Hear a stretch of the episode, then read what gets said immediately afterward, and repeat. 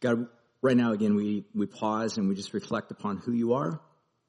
And we ask you, Father, that you would just open our hearts, our minds, our eyes, our imagination to all that you have to show us. God, just reveal to us those areas in our lives that need to be transformed or healed or touched or reshaped or reformatted or reframed around the gospel. So we pray, Father, for your spirit to work in this place. And we ask all these things in Jesus' name. Amen. So we looked at last week that this is basically one big massive story, John chapter 9. It's all about the story of a guy who's blind, he was born blind, he was ultimately healed by Jesus. If you guys were here last week, kind of, you heard, I basically broke this entire chapter down or the story, I should say, into basically six chapters or six movements. We only got through the first two last week. Um, my aim this morning was to get through the remainder of them, but I'm going to do the best that I can. But I don't want to rush it, nor do I want to talk super fast to where it's too hard to follow along. So we might only make it through to the very end, and then kind of leave the last chapter, last iteration for next week. But with that being said, I want to just jump right in and take a look at what we have looked at. We saw the introduction, confusion that transpired as a result of that. Jesus heals this guy who's born blind. The guy wasn't looking for healing. Jesus just walks up to him. Uh, his disciples have a little bit of a discussion in the midst, asking the question, who caused this guy to be born blind? Was it his sin? Was it his mom and dad's sin? Um, Jesus basically turns to the disciples. They're like, you guys are asking the wrong question. You aren't even, even close to even knowing the work of God. So again, it shows us how oftentimes our presumptions are misguided and, uh, well, whether they might be good intention, they are oftentimes misguided. So Jesus ends up just kind of healing this guy. It happens to be the Sabbath, which is a Saturday, which is a holy sacred day for the Jewish, uh, religious leaders, for all Jews, I should say, but especially the religious leaders. Uh, they took offense at that, um, and then that kind of led to a lot of confusion because a lot of people were asking, um, what, who was this guy that got healed really the guy that got healed? Like the guy that was begging for money for all these years. So there was all this confusion that was uh, basically being dealt with. And so within the midst of that, they pull him aside, they ask him the question, and then that kind of leads now to the little third iteration of this whole larger story, or the third scene if you want, if you want to think of it this way. I'm just gonna jump right in, we'll read it, I'll make some comments as we go along, so if you're unfamiliar with this style of like teaching, it's really what we would just call expositional, where I'm just gonna read it, I'll make some comments or statements with regard to it, and let the text, the Bible, just expose itself. That's what exposition means. Just let the Bible tell us about Jesus, and our job is to just submit our hearts to it and let it shape us and shape our imagination and our understanding of who Jesus is. It's actually, I would, I would say it's the best way to read the Bible because otherwise we end up reading the Bible and we inject our opinions or our assumptions upon the text and that's not, that's not good. So this is a way of just letting the text inform our understanding about who Jesus is. So with that being said, we're going to jump right into verse 13. We'll pick it up taking a look at chapter or scene three, dot, dot, dot, interrogation. Ready to go? Let's do it. All right. Verse 13 says this, they brought to the Pharisees a man who had been formerly blind. Now it was a Sabbath day when Jesus made the mud and opened his eyes. So the Pharisees asked him how he had received his sight. And then he said to him, he, Jesus, this is the guy who is blind, he says, he put mud in my eyes, I washed, and now I see. Verse 16. Some of the Pharisees then said to him, this man is not from God, for he does not keep the Sabbath. Uh, for Jews, especially first century, they were deeply concerned about keeping the Sabbath. There's a there's a there's a good reason for that. It's because for the religious leaders, you got to understand a little bit about the history of the people of Israel in this context. So, number one, we we know that they were under the yoke of Roman oppression, right? So they were no they were not really a free uh, community or free uh, nation. They were under the um, occupation of the Romans.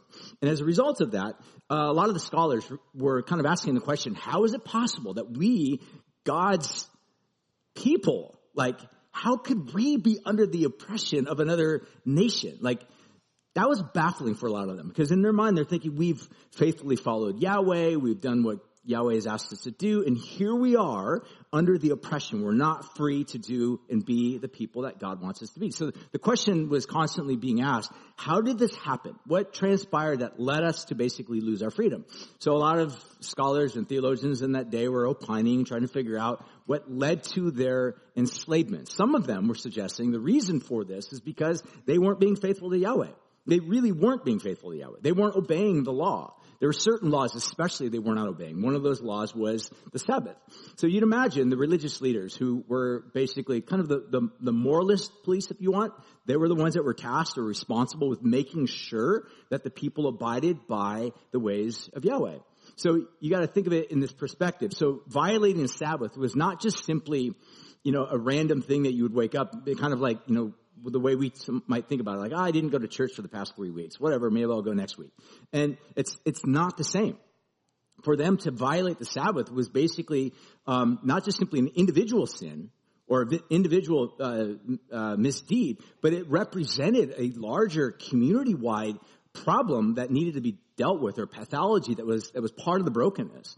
And so when they see Jesus doing things that didn't fit in their particular uh, traditional like buckets of how things should be done, they took deep offense at that. And they actually felt like Jesus was responsible for causing the, the, the, problems for them as a nation. So I want you to just think about this in the bigger context. It's not just individual uh, misdeeds. It's, it's representative of a larger community-wide problem that they're looking at. So they see Jesus healing this guy on the Sabbath, and so this is one of the reasons why they take offense. It goes on to say, verse 16, some of the Pharisees said to him, this man is not of God. Why? Their logic is because he does not keep the Sabbath. But others said to him, how can a man who's a sinner do such signs? So it kind of raises the natural question. If Jesus really is a sinner, if Jesus really is in league with the devil and not with Yahweh God, how could these miracles of healing and redemption actually be taking place? It's a logical question. And then goes on to say, and there was a division among them, which you can imagine, right? Some people have this opinion that Jesus might be appointed or anointed by God. Others are kind of like, no, he's from the devil. Verse 17. So they said again to the blind man, um, what do you say about him since he has opened your eyes? Then he says, in other words, they're, they're more concerned about like, what's your opinion about Jesus? Um, he goes on to say, I, I believe he's a prophet. Um, so this is this is important. Now, at this particular juncture, this blind guy who now sees, he's not making this claim Jesus is the Messiah. So again, I realize for us, you know, two thousand years later, when we read the Bible, we might kind of um, collapse all of these certain biblical terms into one word, like prophet and Messiah and King, and we just think, or Son of God or Son of Man or whatever, and collapse them all. But each one of them are very unique and very distinct and have a specific meaning.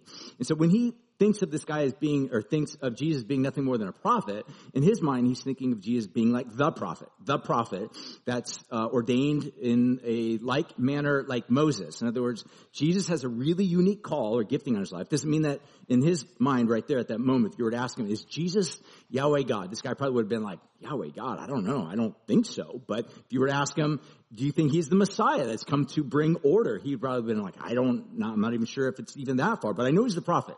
I know he's the prophet. He's done some good. So that's probably what's happening here in this particular juncture of the story. Um, a couple things we'll just make note on, and I'll kind of circle back to this. But one thing I want to at least drop in your mind to think about and consider is this emphasis that we see kind of arising, what I'm going to describe as toxic religion. Toxic religion. I'm going to distinguish toxic religion from um, honorable religion or uh, undefiled religion. The way the New Testament describes pure undefiled religion is this to you know help orphans and widows and people that are in need and whatnot. So I want to make a distinction between because a lot of times I think it's easy, especially in modern Western circles, to be like all religion's bad. Well, that's that's actually not even accurate with the Bible itself because actually James uses the argument, actually religion is, is good. There is a pure and undefiled religion. But I, I, do want to distinguish pure and undefiled religion from a toxic form of religion. Or if you want another modern terminology, term, terminology in terms of uh, thinking about this, think of this as a harmful ideology. So I'm thinking about toxic religion and harmful ideology as being one and the same thing. Alright? So toxic religion is going to create toxic people, or if you want to use Jesus' language, bad fruit. You can't get good fruit off of a bad tree. So in other words, Jesus makes this analogy. He says there's a tree. Imagine a tree. And from that tree comes forth fruit. Um, if the tree's bad, it's going to produce bad fruit. If it's a good tree, if it's healthy, if it's life-giving, it provides nourishment and shade and does all the good things that trees should be providing, it's going to provide good fruit. And he's making the analogy that some religious aspects are toxic, some are really, really good. And so what I want for us to at least begin to think about is that in the context of the story, we're going to begin to see very clearly toxic forms of religion or harmful ideology. Um, and we'll again look at this a little bit further. Um, but the other thing I want for us to think about is that Jesus' words and works will always, always cause us to form an opinion about him. Like this is one of the unique things about Jesus that you can describe Jesus as a radical, right? He's a radical, meaning that what Jesus does, what Jesus says, we have to think about carefully and critically. Like, who is he?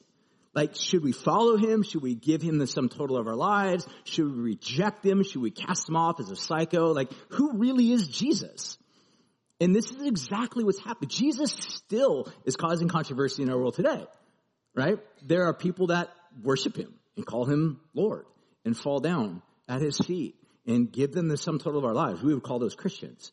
Um, others are like, no, he's actually not God and he's an impostor or he's fake or he's not even historical. I mean, depending upon what type of um, facet where you're going to be looking at the person of Jesus. But nonetheless, Jesus' words and works will always cause us to formulate some form of opinion. And I think it's probably worthwhile for you to just kind of pause and think about like, what, what is your opinion about Jesus? Who do you think he is? Who do you think he is? and the emphasis upon you. Like, who do you, as a, as a human being, as an, as an individual, uh, maybe as a part of a collective, how do you identify Jesus? Who do you think of him as? And then another like little layer of question beneath that question is, is where do you get your information to formulate your opinion about Jesus? Is it just your opinion? Is it just based upon your research? Or did someone inform you about this? Did you watch a TikTok video that told you that who Jesus is and this is now your new bit of information? Did you read a Wikipedia insert that tells you who Jesus is? Did you have a prof that kind of told you that I know who Jesus is? Jesus is X, Y, and Z. Um, was it even just, you know, great great grandma who's pretty awesome and made really good cookies? Like, like what, was she the one that told you who Jesus is. Now you're just taking her opinion for it. Like, where do you get your opinion uh, of Jesus from? And, and, this is where I would invite you to consider, like, the, the most important place where we should be formulating our opinion about Jesus is, is Scripture. This is why we, we teach the Bible like this, why we let the scripture just inform us as we read these stories and we wrestle with the text and wrestle with those that had, had written this and we think carefully about who Jesus is. And then we ask the question, is my life and my mind and my thinking aligned with Jesus as he's being portrayed or is it in disharmony with this particular vision? And again, like I said, if it's in disharmony, then, then where are we getting our understanding or our wisdom that's formulating our opinion about him? So enough of that. I want to move on to scene four. And we're going to call this investigation. This is where the story gets kind of unique. It goes on to say, then the Jews did not believe that he had been born blind, that he had received his sight until they called his parents of the man who had received his sight. So it's like, you know, we have no idea who, whether or not this is really the guy or whether or not he was actually born blind or was just, just kind of a magic trick that he acted as if he was blind, but now he's just really, it's all part of the big, bigger act. So they actually like, let's go call the mom and dad and talk to them, verse 19. And then they asked him, is this your son? who you say was born blind and how he does, how does he now see? And his parents answered him, uh, we know that this is our son and that he was born blind, but how he sees now, we have no clue. Uh, we do not know who opened his eyes and they asked him, or they go and say, you know, why don't you go ahead and ask him? He's of age. He will speak for himself. His parents had said to him these things because they feared the Jews. And this is an important, like little parenthetical statement. Uh, his parents said these things. They didn't, they didn't want to answer directly to these people because they were terrified. I want you to think about the context of religion in that day. Terrified of these religious leaders. What were they terrified about? It says his parents said these things to him because they feared the Jews, for the Jews had already agreed that if anyone who should confess Jesus as Christ or the Messiah, he was to be put out of the synagogue. Therefore the parents said, he is of age, go ahead and ask him. So I just want you to think about the context of this. I mean, talk about oppressive, uh, oppressive, uh, toxic religious context. Like this is, this is it. Like it's a bad, bad culture they unfortunately live in. And unfortunately, this is one of the byproducts of a toxic form of religion or toxic form of ideology. Is that it leads to this sense of manipulation and fear and causing this culture of terror. Like it's not healthy. It's not how Jesus operated. And what Jesus does in the midst of the story is actually beautiful and life-giving and really good. But we'll get to that in our due time. Uh, let's go on and jump on to scene five. How are we doing? You guys doing all right? Scene five. Let's jump in. This is what I just simply describe as excommunication. If you're unfamiliar with the word excommunication, just means to cast off or to castigate or to cast out. Excommunication in the context of the first century was really severe because if you were to be cut off from the people of Israel, then the question is, where do you go? Right. So, you know, let me, let me contrast that with modern America. Like, let's say, for example, you go to church and, you know, church A is like, we don't really like you. We're going to kick you out. Like, you now have 16 other options to go find another church in the area if you want. Or you can get embittered and frustrated and hurt or wounded. And sometimes you got to work through that trauma and that hardship because that church hurt can be really, real bad hurt and really painful. And if that's you, I, I, I sympathize with you. I'm sorry that you have had to go on, go through that type of trauma. It's really, really bad because it feels very alienating. And, uh, but again, in our modern culture, you can literally go find, you know, a dozen other churches if that one church just simply doesn't fit. We live in a consumeristic culture and society where it's just like, you know, church B, church D, church F is way better than church A anyhow, so I'm just going to go there anyhow.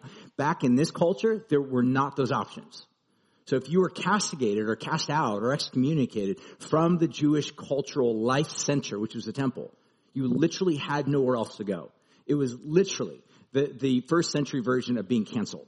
Like you, you not only are no longer on your social media platform, you are removed from any other form of social media. You have no voice. Everything has been taken away from you. You've been doxxed. All your information has been like thrown out online where people can find you, locate you. They know your phone number. They're calling you, giving you death threats. This is the context of being cast out. So you can understand why mom and dad are a little bit freaked out here. they, they don't want to speak up because they're, they're nervous and again, if you own a business even, this is where it gets like your entire livelihood is at stake here. They didn't have welfare programs or systems. In fact, the welfare program and system was deeply intertwined with the Jewish system. So if you're kicked out of the Jewish system and you lose your business, you lose your livelihood, you lose your point of connection, you lose your community, you literally just become subject to society at large, which is not kind. So, moving on to scene five, excommunication, pick it up at verse 24. Um, it goes on to say, So for the second time, they called the man who had been born blind, and they said to him, Give glory to God. We know that this man is a sinner. Right? I love this. They're, they're just like, we know, we know, we know. We, we, we have absolute convincing arguments that Jesus, no doubt, is a sinner. Again, remember their logic is like because he's working on the Sabbath, therefore he can't be of God, and therefore he must be a sinner that's making disciples of other sinners. He's just perpetuating a, a sinful rhythm that's keep, keeps on going on and on, cycle. In verse 25, and then it says, he answered him, whether he's a sinner or not, I don't know. He says, one thing I do know, I was blind, now I see. All right, I want you to take a look at something real quick. So go ahead, look up in your Bible at verse six. All right, verse six. Jesus, I'm going to do a real quick, like little back background uh, thought project through here. All right, so verse six, Jesus tells us, we're told the story about what Jesus does. Says he spits on the ground, he makes mud from his saliva, then he anoints the man's eye with mud, and then he said to him, go wash in the pool of Siloam. Uh, take a look at verse 11.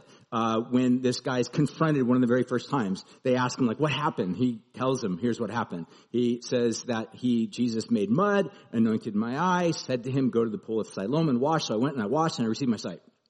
Skip on down to verse uh, 15, and then when he's asked in this like interrogation, he goes on. He says, "He put mud on my eyes. I washed and I see." You notice what's happening here? it, every time he tells the story, it's getting like more and more condensed. You see that? Like first it starts out, all these little details, you know, mud, Jesus spits, goes to the pool of Siloam, washes by this particular juncture around verse 15. It says, he put mud on my eyes and I washed and now I see. Now take a look at, again at verse uh, 25. I was blind, now I see. I love this. I love this. It's like, it's like shrunk. Like the whole, all these details and this data that was like thrown out before. It's literally, I don't even need to go down all that because all I know is I was once blind, but now I see. Like, like Jesus, I don't know who he is. I don't know why he did this, why he selected me, why he chose me. That day, I was not standing out amidst anybody else. I was just a beggar there in the temple and for whatever reason beyond my comprehension, Jesus healed me. It's mind blowing. It's literally the mystery of grace. Why does God choose? Why does God heal? Why does God bring salvation to you? I don't know. I remember the day I got married, um, and it's hard for me to even like tell this story because I, I, I, literally, when I think about it, it just always hits me. I was there with um, backstage with my really good friend. We both got saved right around the same time, and I was in the back waiting for my wife uh, before the wedding got started. It was a really long time ago. I mean, we're talking like 32 years ago. Some of you aren't even close to being that old. Um, and I remember being backstage and just like waiting for our time to like go and my, my, my best man, my best friend and myself being back there, we were just talking about like, man, this is crazy. Like God's given a gift and it's, it's nowhere comparable to like salvation. Why did God save us? And I was like 20 years old. I got married. I was, we were both really young. But, um, the fact of the matter is I was still so moved by this, this, this grace. Like why does God choose to bring salvation to people? Like, I don't know. I don't have the answer to this. Why did God reach down and take me who is lost? I don't, I don't know. I don't get it. Why did God take this guy, this particular day, with this particular malady, and just for some reason choose to open his eyes? We don't know. We don't know the mysteries of this stuff. But what we do know is that God does take people, just like you and I, who aren't necessarily even looking for God. I certainly wasn't looking for God. I wasn't waking up in the morning having an existential crisis of like, what's life all about? Who is God? How can I know Him? How should I make something in my life? All I know is that I was just going about the daily order of my life, and for some reason, God just disrupted it all, intervened, and radically just opened my eyes. This is the mystery of grace. This guy's like, look, whether he's a sinner or not, I have no idea. But one thing I do know, though I was blind, now I see. Verse 26, he says, they said to him, what did he do to you? I love this. All right. So I'm just going to read the story and I'll make a couple quick comments. He says, he did that he did to open your eyes. In verse 27, he answered him. So this is a guy speaking. He says, I have already told you this. Yet you would not listen. Why? Do you want to hear it again? Because you want to become his disciples? This guy literally is the classic troll. Like troll for Jesus. Right? So it's, it can be a biblical thing. This guy is like the classic internet troll. He's just like, what? You really want, you want to know because you want to follow Jesus too? Is that why you're asking me? I love this. It's like this guy's just he's he's got this like personality. Obviously, that kind of I kind of resonate with a little bit. It's like a little bit snarky, a little bit like sarcastic. Like, what's up? You know. And so the point of the matter is, verse 28 says, and then they reviled him, saying, so they obviously have this disdain towards this guy. You are his disciple we are disciples of Moses. So you can see this distinction here. They're separating. They're saying, you are this, we are this. Do you sense the moral superiority going on here? Like, we are disciples of Moses. You are disciples of this sinner. All right? It goes on to say, verse 29, uh, we know that God has spoken to Moses, but as of this man, we don't know where he's even come from. Meaning, we know his order of birth was like very suspicious. Like his mom might have even been a prostitute. That's kind of what's going on in their mind. Like we have no clue about where this guy's come from, which means that he's really got no inheritance that we should rightfully speak of. He certainly doesn't have any credentials that we can even look at and authorize who Jesus really is. So that's what's happening here. So they're discrediting this guy because of their perceptions of Jesus. Verse 29, uh, we know that this man has spoken, uh, sorry, jump down to verse 30. This man then said, why, this is an amazing thing. You do not know where he comes from, yet he opened my eyes. We know that God does not listen to sinners, but if anyone is a worshiper of God and does his will, God listens to him. Never since the world began has it been heard that anyone had opened the eyes of a man born blind. If this man were not from God, he could do nothing. They answered him, You were born in utter sin, and you would teach us? and therefore they cast him out. So that's, I'm gonna, I'm gonna stop right there and I'm gonna just conclude with some final thoughts. Uh, you get, you get the idea. Again, I, I just want to pause and just consider a little bit this notion of toxic religion. And I want to point out a couple things um, in terms of uh, thinking about what toxic religion is. Um, I'm going to read a couple quotes first before I even look at that. So the first quote I want to read is from a guy by the name of Shadi Hamid. Uh, he is a writer for The Atlantic, which is not a right leaning or even a conservative type of periodical. And so I think this is a really fascinating quote. And in this particular article, he says this, as Christianity's hold has weakened, we know this, this has been an ongoing observable reality in the West over the past 25, maybe 50 years, that Christianity has moved from being center stage to now being off in the margin. It's not influential the way it was like back in 1950s, right? Think, you know, Beaver Cleaver and, you know, the, the days of the 50s and whatnot, um, where people would have prayer at school, whatever the case is. It's not that world that we live in today. So the question is, is like, what, what is going to replace Christian values and morals in our world? Here's this guy's particular observation. He says, as Christianity's hold has weakened, ideological intensity and fragmentation have arisen. American faith is as fervent as ever. Did you hear that? American faith is as fervent as ever. It just looks that religious belief has now been channeled into political belief. He goes on to say, this is what religion without religion looks like.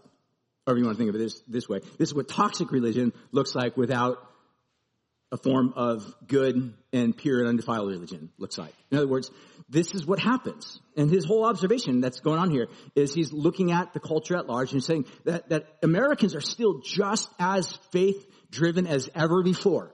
The problem is, is rather than placing confidence or faith in a historic Christian story or Judeo-Christian story or vision or even an Islamic vision or story, it's, it's shifted now where because we've drifted more into more of a secularized culture, which I'm not necessarily saying even is a bad thing. I am just simply saying that it is what it is. There are certain reasons why I think in some ways it, there can be some good value benefit to uh, as a culture at large valuing certain secular terms. And in other words, uh, without going too much into detail on this, um, it's it's a good thing that there's not one unified uh, church religion or state religion that, that runs everything because that would create its own form of oppression. But the point that he's making is that we drift even further into secular ideals. We're casting God off. It's kind of what uh, has been described in other contexts where the death of God movement, like Nietzsche, where he would identify or describe that with, with the death of God as a culture, we are, we are moving throughout culture trying to tether ourselves to some sort of form of morality. And the question is, where are we going to get our morals from?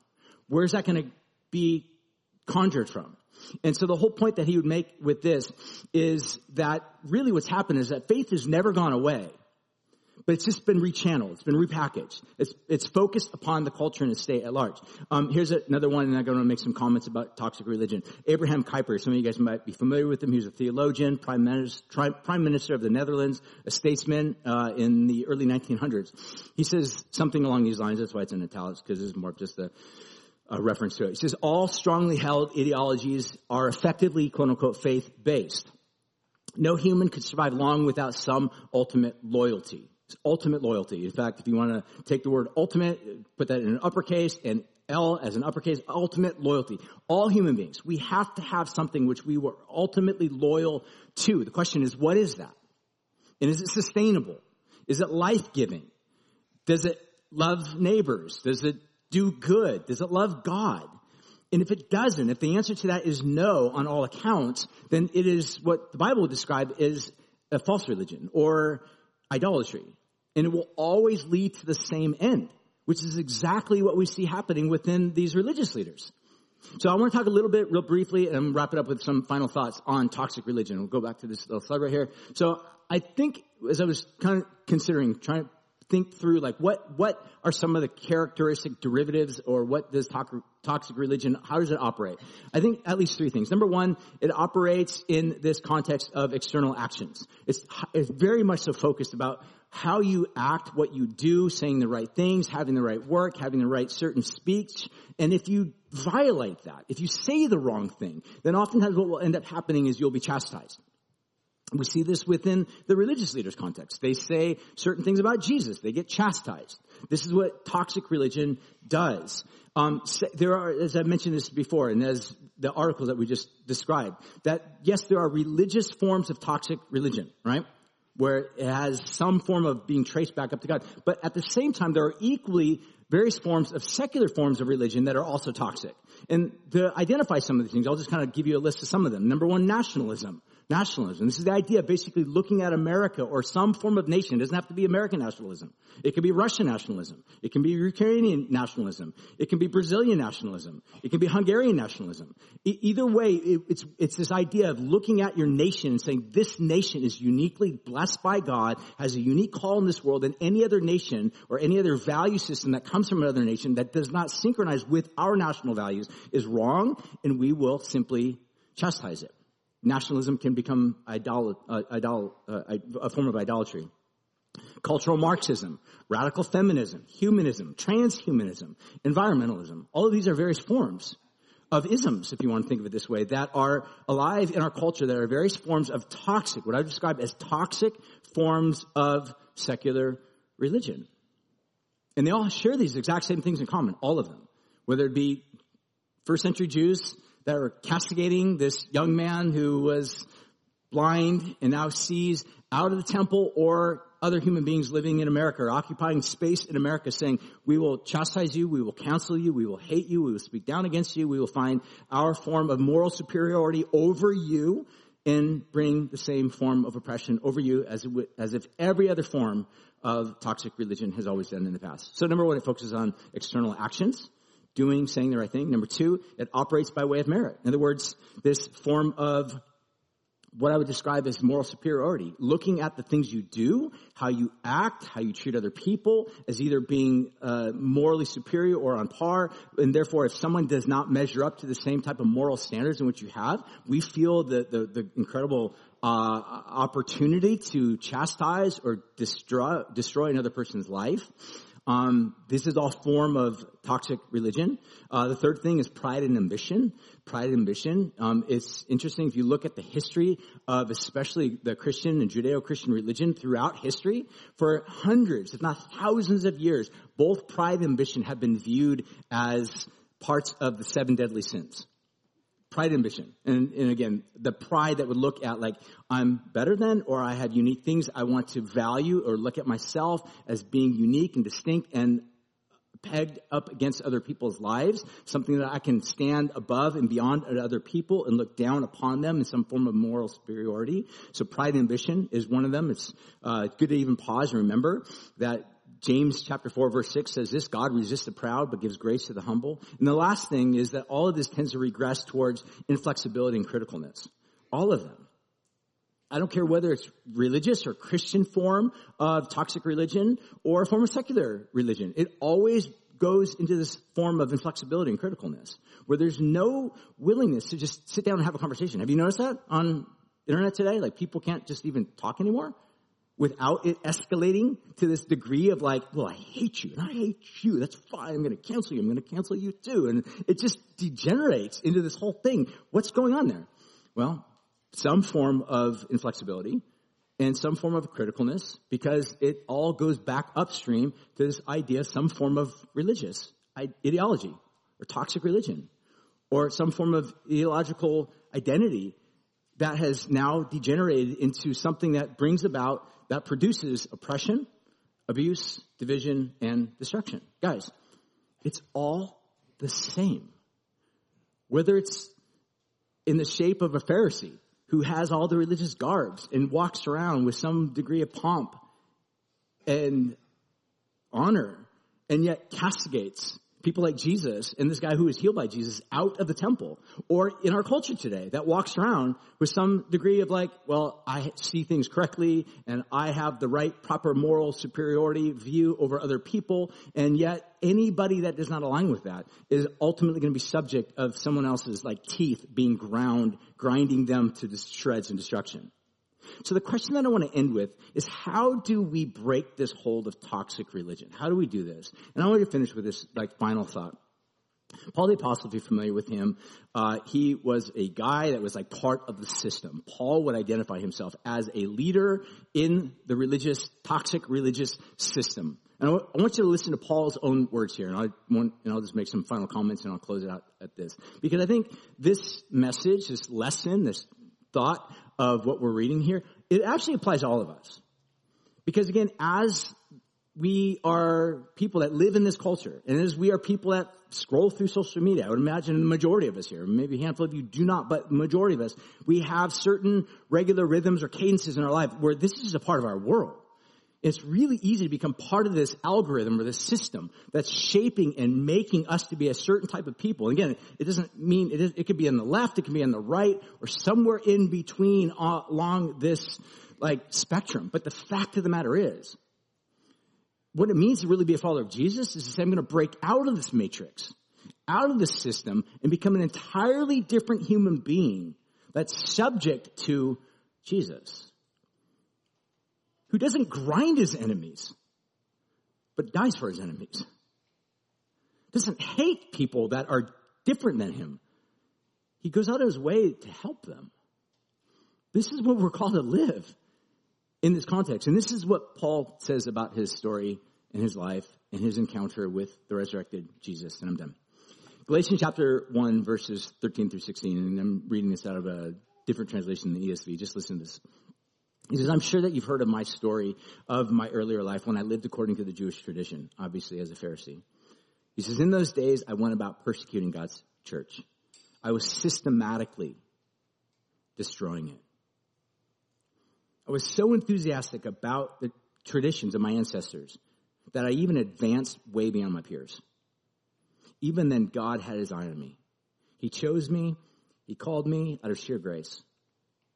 Now he has intervened and revealed his son to me so that I might joyfully tell others about him. This is Paul's testimony. Paul's like, look, I, I know what it's like to live on this podium of moral superiority and judging everybody that's not like me. And Paul says, but God intervened and opened my eyes to how broken I really was, to how much grace I really needed to go deep into the very core of who I am. That Jesus wants to change me not from the outside in, but from the inside out.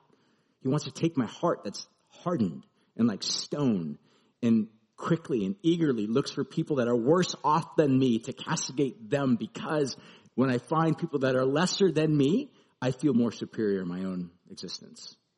And Paul says, but what grace has done is it's leveled the playing field. It's shown me in ways like I've never even thought of before. At the very core of who I am, I'm a very, very flawed and broken human being that is in desperate need of grace. And this is the good news of the gospel that Jesus, for whatever reason, just comes into our lives many times where we're not even seeking him and says, Be healed, receive your sight, be given life, arise from the dead. And he does this out of sheer grace because he loves us. And he invites us to be, become a type of people that then live like that in this world. And I think if you're like me, you identify the fact that that's not easy to do. There are so many forces at work that just want to come against that. But we have been given the power of God's strength and His presence, the Holy Spirit, to live into all that He calls us to. So my hope for you this morning, as I'm done, I'm finished, you're welcome, is to just really encourage you to think about who do you say Jesus is? Have you had an encounter with this resurrected Jesus? Do you see? Or are you still in blindness? And if still in blindness, this is a Jesus that loves you to remove the blindness from your eyes. So I want to invite y'all, how about we all stand? I want to pray over us, and then we're done. And if you're here this morning and maybe you're not a Christian, maybe you're trying to discern the claims of Christ and make sense of what it is, uh, my hope would be that you would place your confidence in Jesus. I'll give you an opportunity in just two seconds here to ask Jesus to wash you, to cleanse you. And if you are not a follower of Jesus, really all you got to do, it's as simple as just saying, Jesus, I want to see. I want to see you. I want to see rightly. I want to see who you are. I want my heart transformed and changed. I want to be a new person. So I want to pray over us this morning. So Father, right now we come to you and we just admit our need for you. And if you're here this morning, you're not a Christian or you are someone that has been acquainted with the teachings of Jesus, but maybe your heart's really far and you would not identify yourself as one that is deeply transformed and changed by Jesus, I want to invite you even now to just in your own words. You can say this in your own heart. You don't have to say it out loud. Just ask Jesus to wash you. Say, Jesus, cleanse me. Make me new. Forgive me of my sins. Give me life. Transform me. And the beautiful thing is that as you just turn to Him, God in His power turns to us and gives us the life that we need. And so, Father, now as we scatter, that we ask you that you help us to live this message out. We want to be proper reflections of Jesus. We don't, we want to be able to identify those various forms where religion can go from being pure and undefiled into a form of toxic activity that's oppressive and destructive and hurtful and painful and abusive to other people around us, as opposed to loving and kind and generous and good. So help us, Father, to walk in a way that just identifies your love and power over our lives. And we, uh, we ask for your guidance throughout this week. And we pray these things in Jesus' name. Amen.